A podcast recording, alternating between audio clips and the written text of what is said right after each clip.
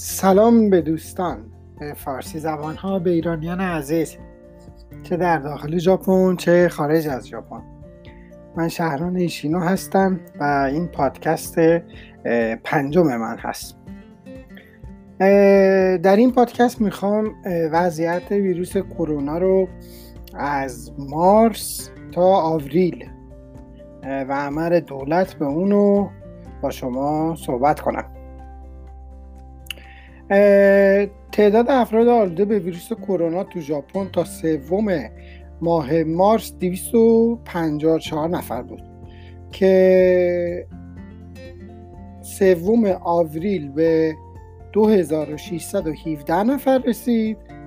بعد 15 آوریل به 8100 نفر افزایش یافت.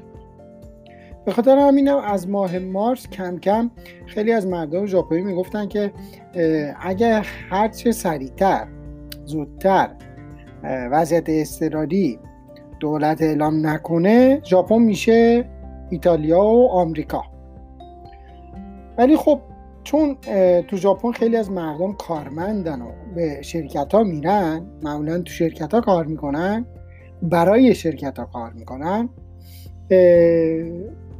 خیلی از مدیرای شرکت ها قوی تر از کارمنده هستن.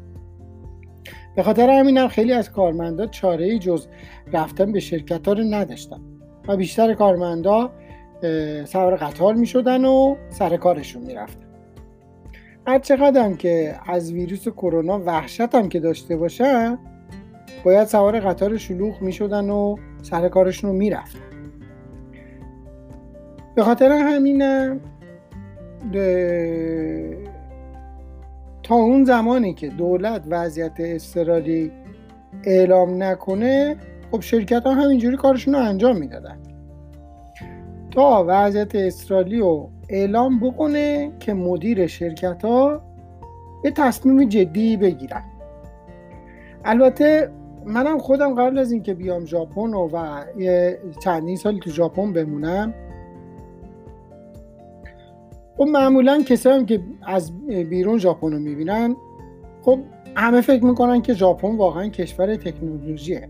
بله اینو نمیشه ازش گذشت. کشور تکنولوژیه.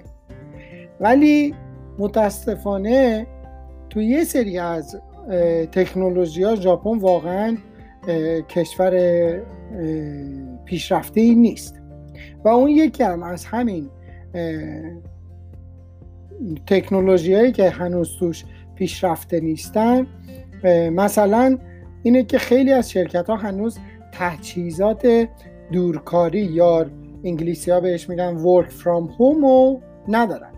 تجهیزاتی ندارن که کارمندشون چه تو شرکت باشه چه تو خونه باشه بتونه همون کار رو انجام بده. البته من اینو باید بگم. من درباره کارمند سوپرمارکت یا خب کارهایی که خب نمیشه از تو خونه کار کرد و صحبت نمی‌کنم. کارهایی که میشه از توی خونه کار کرد. حالا می‌خواد یکی مثل من که قدیم بازاریاب بودن باشه یکی می‌خواد کار آیتی داشته باشه یکی می‌خواد انجینیر باشه یکی مهندس باشه. و هنوزم که هنوزه رسم مهر زدن روی کاغذها تو شرکت ها یا کاغذبازی و یا فکس فرستادن تو خیلی از شرکت های ژاپنی هنوز زنده است. به خاطر همینم نمی‌تونستن از خونه کار کنن. خب این رسم مهر زدنم من تو پادکست های بعدی دربارهش باهاتون صحبت می‌کنم. خلاصه با این حال دولت تقریبا تا اواخر ماه مارس وضعیت اصراری رو اعلام نکرد. خب اقتصاد برای دولت ژاپن خیلی مهمه. به خاطر همینم تا اون موقع هنوز نمی‌تونستن تصمیم به تحویق انداختن المپیک 2020 توکیو رو بگیرن. خب البته شاید هر کشوری هم بود تصمیم گرفتن براش سخت بود. بالاخره به تحقیق انداختن بازی های المپیک 2020 توکیو روز 24 ماه مارس اعلام شد که تعداد افراد آلوده به ویروس کرونا به 1122 هشت نفر رسیده بود. بعد فردای همون روز شهردار توکیو از مردم خواست که تعطیلات آخر هفته حالا یا شمون شنبه یک شنبه رو تو خونه بمونن و بیرون نیان. از اون گذشته که تا زمانی که المپیک به تعویق نیفتاده بود هیچ اقدامی هم انجام داده نشده بود. بالاخره هفته آوریل هم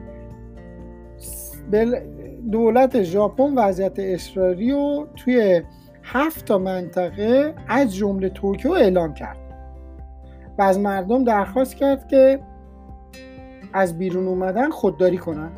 بعد از یه مدتی تو کل ژاپن و وضعیت اصراری رو اعلام کرد.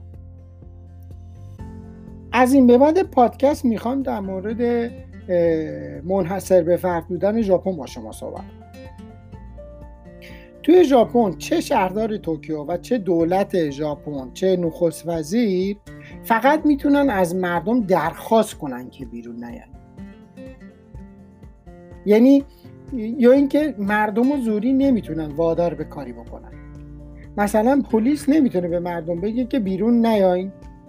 یا اینکه به خاطر تفریح رفتن یا سر کار رفتن یا بیرون رفتن به کسی چیزی بگه یا جریمهشون کنه. یعنی اصلا نمی‌تونه کسی رو محدود کنه. تنها کاری که از دست دولت ژاپن یا شهردار توکیو برمیاد و برمیومد این بود که از مردم خواهش کنه که تو خونه هاتون بمونی. کشورهای اروپایی که اوضاع خوبی نداشتن و هنوزم چند تا از کشورها واقعا اوضاع خوبی ندارن تو وضعیت این کرونا. فکر کنم من فکر نکنم با یه درخواست ساده کسی تو خونهشون بمونه.